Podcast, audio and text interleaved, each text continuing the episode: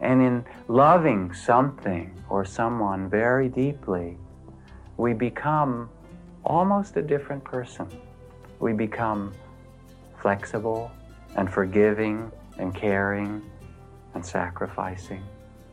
And in our joy and caring, we step beyond our old small sense of self.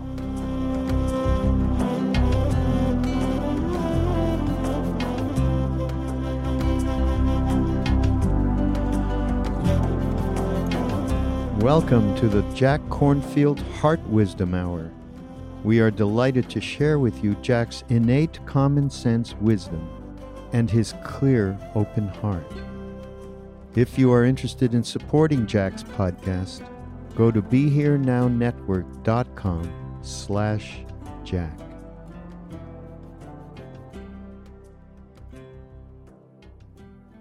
We come to sit together some of us, as I've said, for some months or years, this sitting group has been going on now for um, nine or ten years.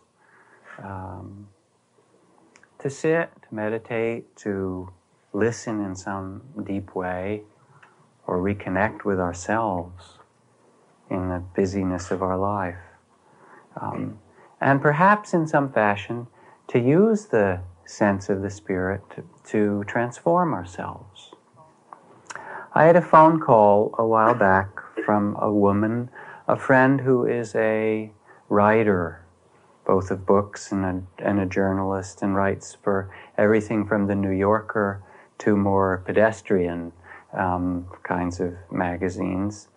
And in, uh, at the time that she called, um, she was writing a piece for Glamour magazine, uh, a spirit, so-called spiritual piece, and they wanted her to write about what made lasting change in people. And so she called me for some consultation. And she said, lasting change, and, and as far as a Buddhist goes, that's kind of an oxymoron, right? lasting change is like army intelligence or something. It's one of those things that it's hard to fit together properly. And yet, there is something about transformation or change that's true in our spiritual life. And so the question is, and we hear all these spiritual stories and read the lives of great teachers or inspiring figures. How does spiritual life change us in some lasting or significant way? When I first began my own meditative practice 25 years ago, and then when I first began teaching, I saw things in a kind of black and white fashion. That is, and you can find a lot of this in the Buddhist teachings along with Christian and other such things. I saw attachment, self centeredness, ego, um, greed, hatred, aggression, delusion as problems to solve, to do battle with in some way, and to get rid of or overcome the bad parts of myself and fix up and enhance and develop the good, beneficial parts of myself. And so I had some battles, as you might imagine, in my spiritual life. And sometimes one side won and sometimes the other did now over the years and kind of observing myself and others, I've come to see that those roots of greed and delusion and attachment and aggression come from yet a more deep level of misunderstanding of who we are. There's a fundamental misunderstanding and a fundamental fear about life that underlies all of them. In truth, the Buddhist view of life is a very dynamic one, not one in which one can think of or create the notion of some spiritual state or lasting change. Life is a flow, a movement. And the Buddha spoke of us as human beings as five streams or five interconnected processes, patterns, if you will. A physical pattern of body, that changes all the time if you pay attention. Even on the biological level, all the molecules of your body are replaced every seven years. This is an entirely different set of molecules, except for a spe- few special neurons in the um, brain. It's entirely different than it was in 1986 or 87 or whatever. It seems the same, doesn't it? But it's not. Um, the pattern of the physical, the pattern of feelings, the pattern of memory and recognition and uh, kind of how we understand things, the pattern of thought and all our reactions, and then the pattern of consciousness itself that knows these aspects. The Buddha never spoke about people per se, but rather he would speak of the pattern of life that we reflect, that we are. Much like an oak tree. You have a little acorn, you plant it and it comes to be a little seedling, and then that grows into a sap, sapling, a young tree, and then a bigger tree, and finally a great oak tree with leaves and branches and new little acorns. Now, if you ask, what is the real oak tree? Is it the big tree, or the sapling, or the seedling, or is it the first acorn or the last acorn? You can't really say. All of that is part of the oak tree pattern. And what it does is it drinks minerals and water and nourishment from the soil and energy from the sun, and it cycles it through oak tree pattern and does the oak tree dance of little to big to little to big. That's what oak trees do. We are the same. We are a pattern, a process that is never the same. In this process of our life, the patterns that continue for us flow out of our intentions. So the Buddha spoke of the truth that mind and heart is the forerunner of all things. As we think and envision and then act based on those intentions, so we become. The heart is our garden, and we plant different seeds within the heart. Now, what's important isn't what we say or what we imagine or envision to be spiritually good or not, but what is the moment to moment intention as we speak and act and live our life? It's kind of a puzzle. Suppose we decide to change. We're going to transform ourselves in some way, make ourselves more spiritual, perhaps, whatever our notion of that is. Make our life better. So we can decide to do that. We can decide to change our life. Probably you have done that more than once, maybe thousands of times. But have you noticed in this puzzle that even though you decide that, your body doesn't follow, or your mind doesn't follow, or your feelings don't follow, or your habits don't follow. All you have to do is sit one 40 minute session of meditation as we did, and you say to yourself, All right, mind, be quiet. Don't think so much. Let me feel my breath. Let me be a bit more in the present. Don't get so caught up in the stories or the worries or the fears. Does it listen? It, the mind has a mind of its own, right? It does what it wants to do. Or don't feel this way or that. You tell yourself, don't have those kind of feelings. Does it help? Feelings like the weather have their own nature. We sit and we listen to the inner dialogue and the various thoughts. And no matter what our idea of how we should change, even in the spiritual realm, one part says, oh, yes, be loving and self acceptant and compassionate. And another voice says, no, you've got to improve. That's no good. And change that and fix that. And they're arguing inside there, whoever they are. Your parents and other people that you know. So, one simplistic notion of change is kind of the New Year's resolution change. All right, uh, from now on, I'll be different. And we all know how long those last. The force of habit is great. Two gentlemen of unsteady gait waited impatiently at the bus terminal late at night, long after the buses had ceased to run. An hour or more passed before they realized in their somewhat drunken stupor that the last bus had departed. Seeing several buses parked at the depot, they decided to borrow one and drive themselves home. To their disappointment, they couldn't find the bus they wanted. Can you believe it, said one? A hundred buses and not a single number 36 in the whole lot. Never mind, said the other. Let's take a 22 up to its last stop and we can walk the last couple of miles home.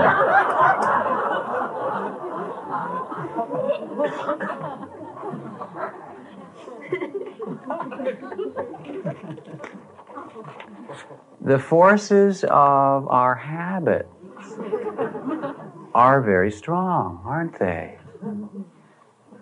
At a retreat where one of my colleagues is a teacher, uh, one of my teaching colleagues at this particular retreat is a person who is also a healer and a physician. And one of the students came to speak with him who had had a lot of pain during the retreat and then went on to talk about how he had an ongoing kind of disability. It was a somewhat limited, but long term disability and a lot of pain. And so this teacher, my friend, began to suggest ways to work with it in meditation and physically and diet and so forth. And each thing he would suggest, he said, Well, I can't do that because that sets that off in my body. And I already tried that. And I did change my diet and I tried. And he, he went through a whole set of things that he thought would be healing. Got just those kinds of things in response until finally he just sat in silence for a little while and looked at this man and said, You know, I'm beginning to think your intention to stay the same is stronger than your intention to change. You understand, huh? So then, what brings about conscious change or transformation? Maybe not even change, but awakening, opening, an expansion of the possibilities of our life, an opening of wisdom and compassion, and a movement beyond this body of habit, this what we call sometimes the body of fear that we sometimes live in. What is it that opens us beyond that? Sometimes it comes about that we change when we love something fully, greatly, with all our heart. And it can be an art, we love painting, or music, or a person, or when we love our children really deeply, or when we love a piece of wild land, or when we love justice for all races and can't abide the pain of racism. And in loving something or someone very deeply, we become almost a different person. We become flexible and forgiving and caring and sacrificing. And in our joy and caring, we step beyond our old small sense of self. I know a friend who is a parent who has a child that the teachers in the school said this boy was quite strongly learning disabled and he was not learning to read or write with all the other kids and they tried things and they wanted to put him in special classes and things like that. And the, this mother knew he's a beautiful and very bright child in many many other ways just reading, writing, math, those things didn't work in his brain in the normal way. And yet she knew that he could learn even that. And she said, I don't know what it's going to take. Maybe he'll only learn, he was also kind of one of these very active kids. Maybe he'll only learn while he jumps up and down on the trampoline, you know, or does headstands, or while we listen to music at the same time. But whatever it is, I'm going to try it. I'm going to try everything until I find the way that he can learn. And she did. She took him out of school actually and quit her own work and spent a good part of the year just being with her son and exploring the ways that he learned until she found what helped him to understand. So sometimes this opening, this change in us comes when we love something greatly, fully, beautifully. What else brings change in our life? Sometimes it comes through suffering. Remember, the Buddha said that there are four ways that the spiritual path can develop. For some people, it goes quickly with great joy and happiness. For others, it goes quickly but with pain or suffering. For the third group, it goes slowly with great joy and happiness. That's right, folks. And for the rest of us, it seems to go slowly with pain and suffering. Somehow, I mean, in Tibetan Buddhist practice, one, pay, one prays for a certain measure of sorrow and suffering. Grant that I may have the suffering that will awaken me. Somehow, in the pain, of living our old ways, it becomes apparent that we can't do it any longer. The attachment, the reactiveness, the addiction, the dependency, the fear, the repeated unskillful patterns in certain ways that cause us pain, at some point we start to feel how painful that is and really recognize it. And in recognizing it, we say, I really give up. I let go. I am going to do it differently. It's like the ex hostages visiting one another that I've talked about, where one says to the other, Have you forgiven your captors? And the other says, No, you know, I'll never forgive them. And the first man says, Well, in that case, they still have you in prison, don't they? So sometimes the change comes when we feel that prison that we create for ourselves, when we feel the pain to a point where we say, enough.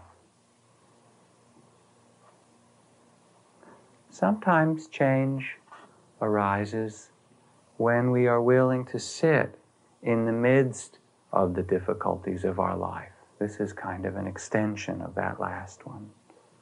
And when we go through the initiations that life inevitably brings of difficulty a divorce, or a business loss, or the death of a loved one, or facing some problem that we have run from for a long time, or a disease, finding that we're, you know, that we're ill, heart problems, or cancer or something.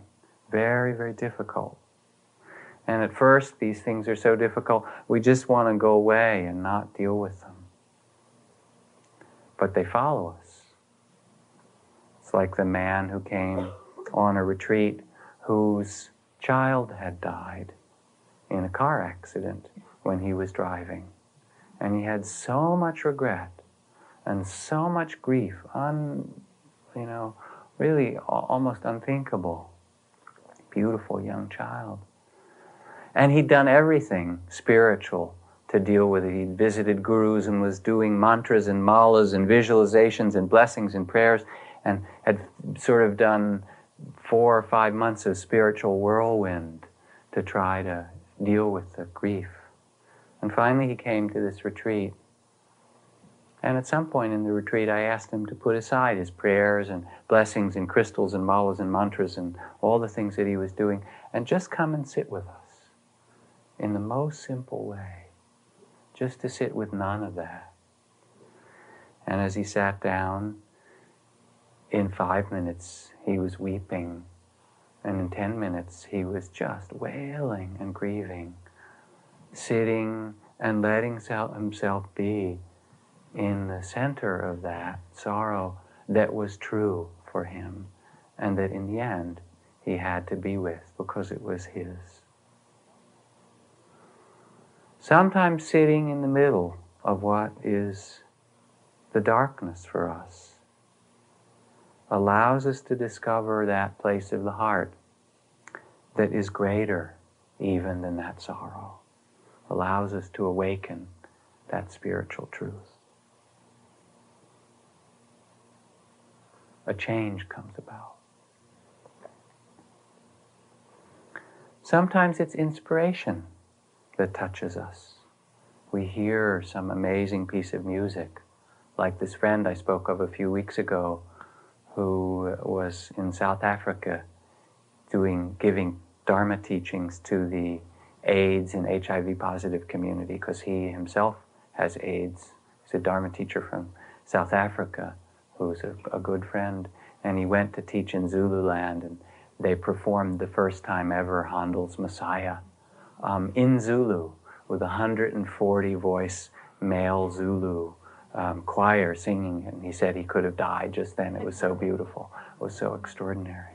Sometimes it's inspiration when you hear something that's so beautiful, or you walk in the mountains, or there's a, a fog that lifts, or a magic sunset by the ocean that reminds you of the sacred that you and I and all of us are held within, that we live within. Or sometimes, as I spoke last week, it's not the music or the sunset, but it's a person, a benefactor who touches that place within us, reminds us. Oh, I like this story from our storybook. From the Tales of the Desert Fathers. Abbot Anastasius had a book written on very fine parchment, which was worth 18 gold pieces, the Old and New Testament. Once a young brother came to visit him and seeing the book made off with it. So that day, when the abbot went to read his Bible, he found it was gone and realized the brother had taken it. But he did not send after him to inquire about it for fear that the young brother might add perjury to the theft. Well, the brother went down into the nearby city in order to sell the book, and the price he asked was sixteen gold pence. The buyer said, Give the book to me that I might find out whether it is worth that much. And with that, he took it to the holy Anastasius and said, Father, take a look at this book, please. Tell me whether you think I ought to buy it for 16 gold pieces. Is it worth that much? Anastasius said, Yes, it is a fine book. It is worth at least that much. So the buyer went back to the brother and said, Here is your money. I showed the book to Abbot Anastasius, and he said it is a fine book and worth at least 16 gold pence. But the brother asked, Was that all he said? Did he make no other remarks? No, said the buyer, he didn't say another word. Well, said the brother, I changed my mind. I don't want to sell this book after all. And he hastened to the abbot and begged him with tears to take back his book. But the abbot would not accept it, saying, Go in peace, my brother, I make you a present of it.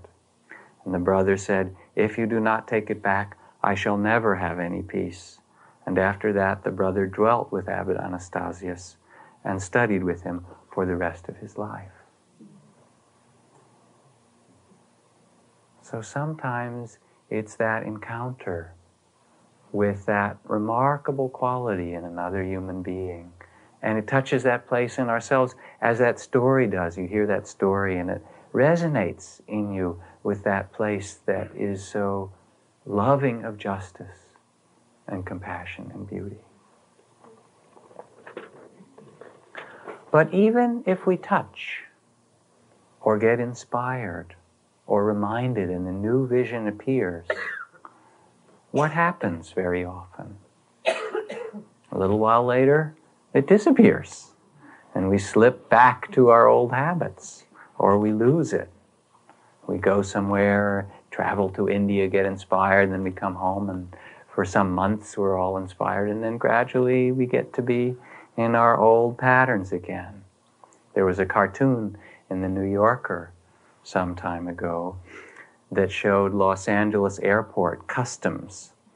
And it said West Coast Customs, and there was a flight arriving from New York and it said, check in customs here, leave behind any New York bad vibes, any cynicism, any doubts in crystals, bodywork, aromatherapy, spiritual consciousness, any of those things you picked up on the East Coast, leave them here. So we get touched for a moment, or inspired, or awakened through a difficulty, or a changing circumstance, or some person or some great moment. but how to understand that transformation that lives with us. What grounds those? What keeps it alive?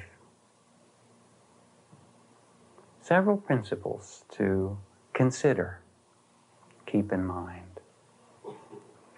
The first is that it is helpful, maybe critical, to sense the transformations within our own human body if we really want to understand what it is to change or to open. Feel what it's like carefully when you're not open. Feel what it's like not to forgive. Not even saying you should or shouldn't forgive. That's completely up to you, up to each of us. But when there's a lot of resentment held and anger and so forth, begin to pay attention to what it does within your own body. Feel what it's like when there's hatred. Really pay attention to your own body. Pay attention when there is a sense of addiction. What is it like physically to live in that? In some way, the spiritual path and just the sitting and meditation that we do has a, a dimension of physical transformation, of bodily change, of healing of the places that we've held closed, of our wounds, both emotional and physical. An opening, a release of what we carry, a soothing of the places that have been abandoned. And as we sit, first we feel those pains. We encounter them. And then, if we sit and allow them to open, there can come some sense of relaxation, of letting go, of rest, of some fundamental well being that becomes almost cellular. What it means to rest in your being rather than being on alarm or alert or holding the pain that we carry. So, one place to know what, what one part of the pattern that, that carries transformation is the honoring of our own body. And the very simple act of sitting still really nourishes that physical transformation. Many other things do as well. It's why meditation retreats, a week or 10 days, like we just finished at Santa Sabina, can be so valuable.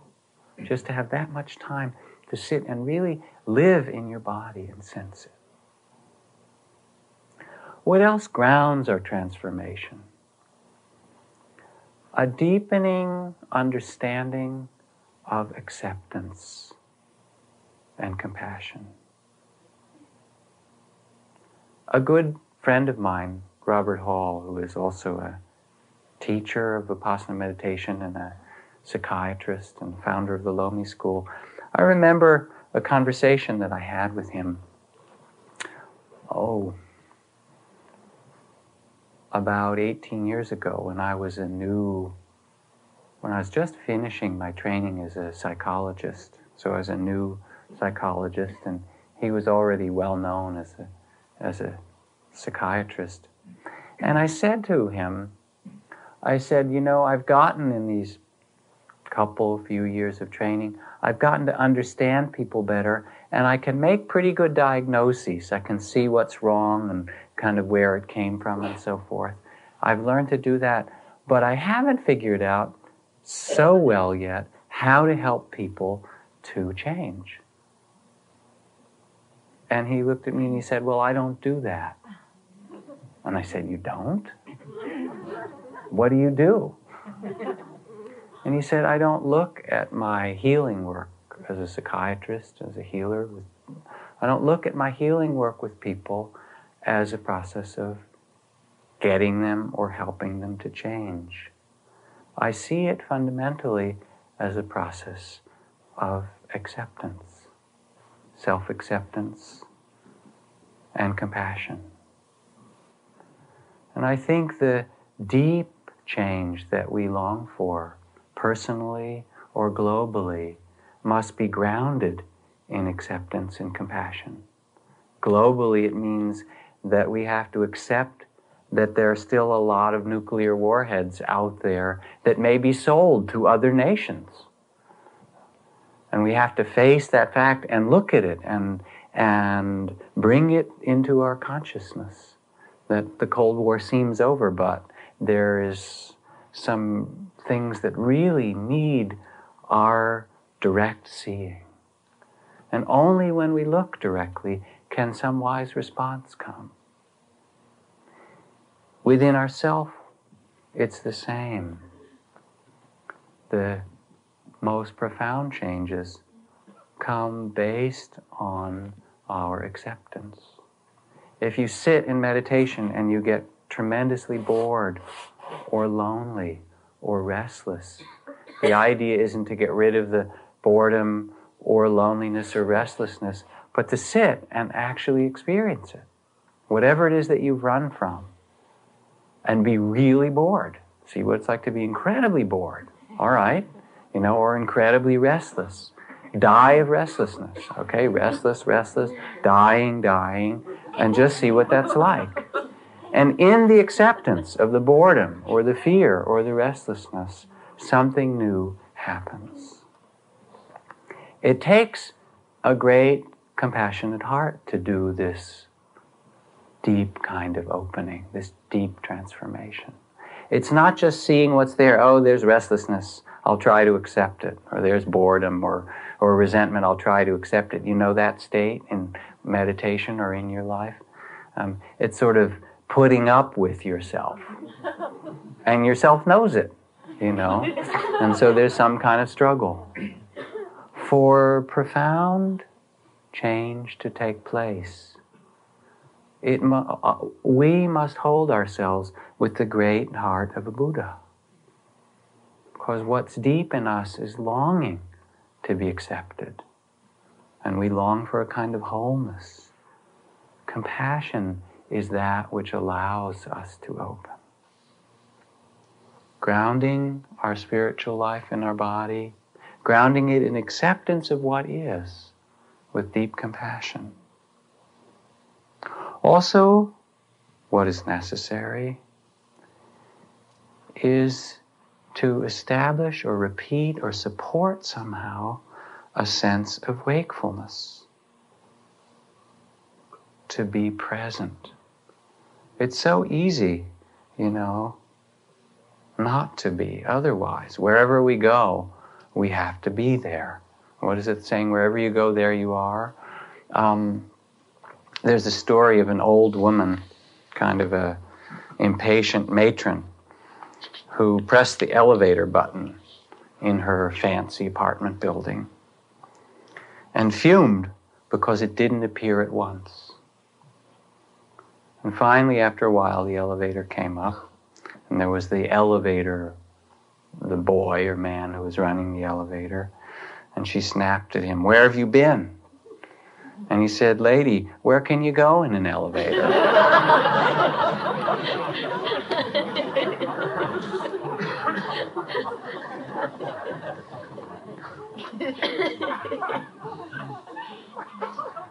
the Zen ancestor Hui Neng said, speaking of the Buddha nature, there's no difference between a sinner and a sage.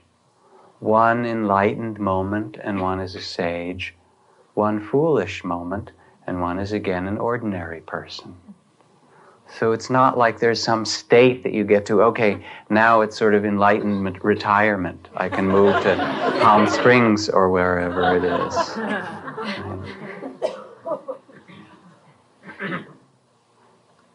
It's easy to go back to sleep and stand and wait for the elevator and be impatient, impatient and kind of back in, into that. What it takes in some way is the repeated practice of presence, the repeated giving ourselves to the moment, which is why we sit or walk in meditation, or why we speak about the importance of ethics, of conscious speech and conscious action, not harming others through words or action. the only way that happens is when we bring our attention there to be aware of our words and the place within us of motivation, of them being truthful or useful or kind. Being aware of the way we drive, being aware of the way we relate to our neighbors. And it's not just once.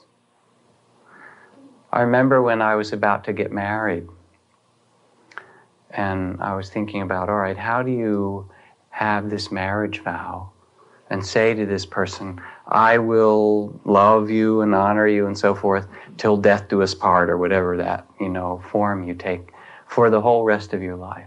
How do you make that kind of commitment and know that you can really make it? So I went to an older friend who'd been married for 40 years and had a fine marriage, uh, thinking he would know the answer, right?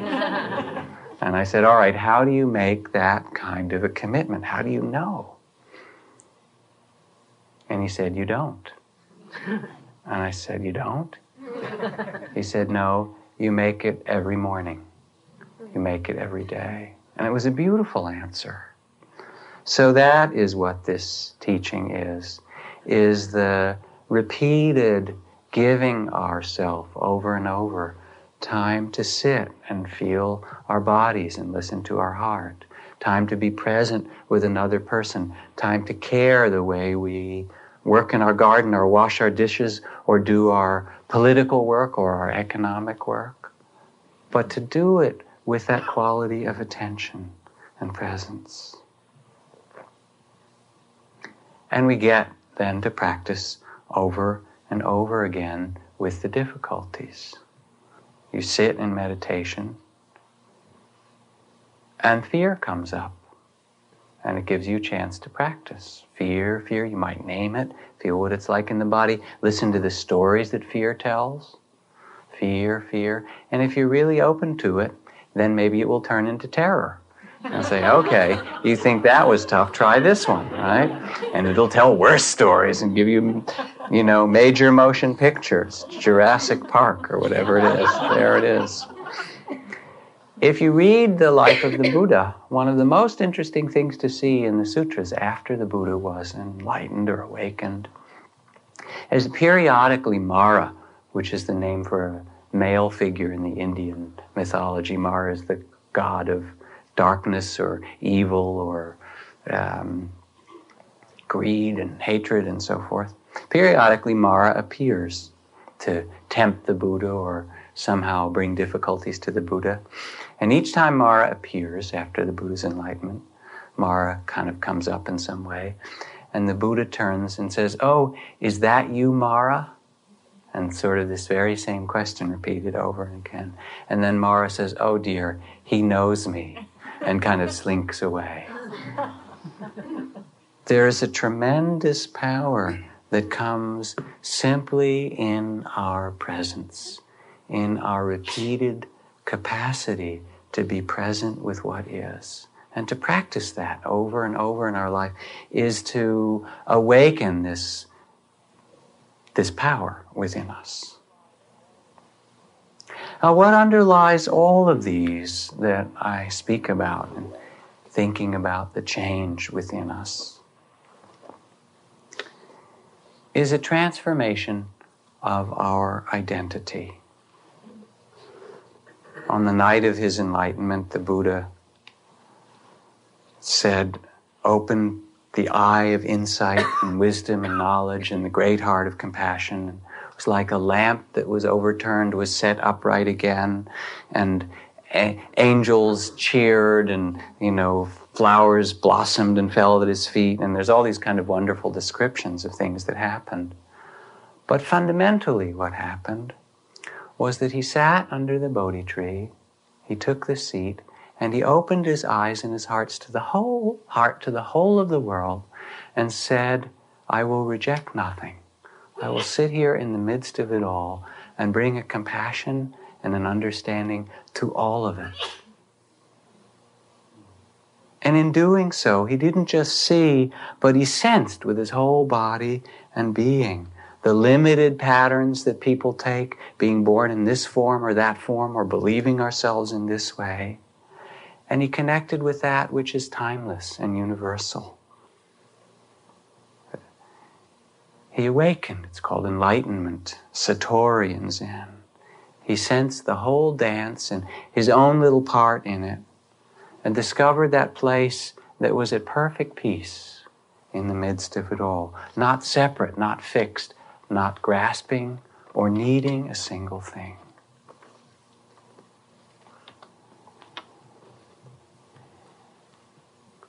In transformation, the deepest transformation happens when we begin to sense that we're not who we think we are, who our mother or father or elementary school or our career or our lovers and family would have us be. We have all these identities. It's true. And we play them and need to enact them. I'm a grandparent as of yesterday. I have a, a grandson, which is quite extraordinary. All right, so now granddad, right? Grandpa, whatever, gramps. I don't know what it is. You know, here's this whole new identity. Okay, I'll, I'll play that very happily. It's fantastic. It's wonderful. But a little while ago I wasn't, now I am. Is that who I am? You know, is it your job who you are? Or is it being a parent or a child or or, or this kind of an, a wounded person or a noble person or whatever kind of person you think of yourself to be. Remember that poem I like to read for children? A story that could be true. If you were exchanged in the cradle and your real mother died without ever telling the story, then no one knows your name. And somewhere in the world your father is lost and needs you, but you are far away. He can never find how true you are, how ready. The people who go by, you wonder at their calm as you stand in the rain in the corner shivering. They miss the whisper that runs any day in your mind. Who are you really, wanderer? And the answer you have to give, no matter how cold and dark the world around you is, Maybe I'm a king. Maybe I'm a queen. If you were exchanged in the cradle and your real mother died without ever telling the story, then no one knows your name. Now, the reason children like this poem so much, as I've said when I've read it before, is that most children know that there's a fair likelihood someday there will be a knock at the door and they'll open it and there will be someone dressed in rather splendid garments as the coachman and they ask their name you know is this young sarah or john yes that's me well these aren't your real parents that you've been living with your coach is outside and we're waiting to take you back we placed you here for a certain reason we're waiting to take you back to the palace where you really belong. They all know that that's so. You know, somewhere inside. So, what deeply transforms us is the shift in the sense of who we are. Are you a grandparent or a child or this and that? My teacher in India said, You know yourself only through the senses and the stories you tell. You take yourself to be what they suggest. To myself, I'm neither perceivable nor conceivable. There's nothing I can point to and say, This I am. You take yourself to be everything so easily. For me, this is impossible. Wisdom sees that I am nothing, and love sees that I am everything. And between the two, my life flows. The deepest change comes when we, when, the, when we touch that shift of identity, of who we really think we are. And of course, it happens often at death. But the idea of spiritual practice is not to wait till you're on your deathbed. for one thing, because you've made a lot of bad habits that might still operate at that time. But for another, you miss your whole life, right? That's why we come and sit here to awaken so that we can be with life as it is in a wonderful way. If anyone asks you, says Rumi, how the perfect satisfaction of all our sexual wanting will look, lift your face and say, like this? When someone mentions the gracefulness of the night sky, climb on the roof and dance and say, like this? If anyone wants to know what spirit is or what God's fragrance means, lean your head toward them. Keep your face there close, like this. When someone quotes the old poetic image about clouds gradually uncovering the moon, slowly loosen knot by knot the strings of your robe, like this. If anyone wonders how Jesus raised the dead, don't try to explain the miracle. Kiss them on the lips like this. When someone asks, What is there to do in this world? light the candle in their hand like this. That's Rumi in his ecstasy, celebrating something. It's wonderful, isn't it? When we sense that which is sacred and timeless, that's here, it's not far away, it doesn't go anywhere. It's here the moment we rest, the moment we listen, the moment we walk in the mountains. It touches our heart. Then the old habits will come back. I promise you, they reoccur. But there isn't that confusion. We know that's not who we are. Our wounding, the addictions, the fears, the things that we're caught up in. We may be caught up, but that's not the ground of our being. And there comes a kind of nobility or dignity or beauty. And there's a communion of that. You know, at most of the retreats that we teach, we end with this wonderful story of Ananda, the Buddha's attendant, saying, It seems to me, O Buddha, that half of the holy life is having good friends. And Buddha said, Not so, Ananda, as he often said to Ananda. Ananda said, What is it? And the Buddha said, In fact, the whole of the holy life is association with noble people and noble ways of being and beautiful and noble things. And there's a kind of communion in the Christian tradition they speak of whenever two or more of us are gathered in His name. Whenever there is that sense of presence, of wakefulness, it's as if it's contagious when we remember who we are. And you can find it anywhere. You can find it in an AA meeting at a special moment, you know? And wherever it arises, it reminds the others of the mystery and the beauty of our own true nature, our Buddha nature, and it has an immense power to affect others. When I talked about my good friend and teacher, Ghosananda, the monk who's walking like Gandhi across Cambodia now during the whole election period, or this monk in Thailand during the student uh, government riots of uh, several years ago, very, very bloody, three or four years ago in the streets of Bangkok. Terrible, terrible. What he did one morning was get 150 monks and nuns who were followers of his, and they took their begging bowls and they went out in the streets in Bangkok and they walked right between the barricades of the students and the police, and they just stood there and did meditation for the whole morning without moving. And there's such respect and reverence for the Buddha that much of the hostility and the difficulty and the violence abated because they were willing to do that. I've been thinking about Yugoslavia and Bosnia and Croatia and kind of the terrible things there. And then I read a thing from the Buddhist Peace Fellowship from Aitken Roshi. Was a wonderful teacher and uh, man of great heart who was talking about people going there and walking with their begging bowls or whatever it took with a cross, whatever was the right spiritual symbol, and walking through the middle of that, enough people to say, we can't do it anymore. We can't let this happen. But it's not just there, you know, it's in our cities here in this country. It's lots of places that ask us to bring that spirit, to bring that truth of who we are alive. And when we touch it, then it becomes a blessing that we bestow as we drive and walk and interact with others. As the Dalai Lama said, it doesn't matter to me if there's one or two more Buddhists in the world. What matters is, are we going to be compassionate and kind with one another as a species?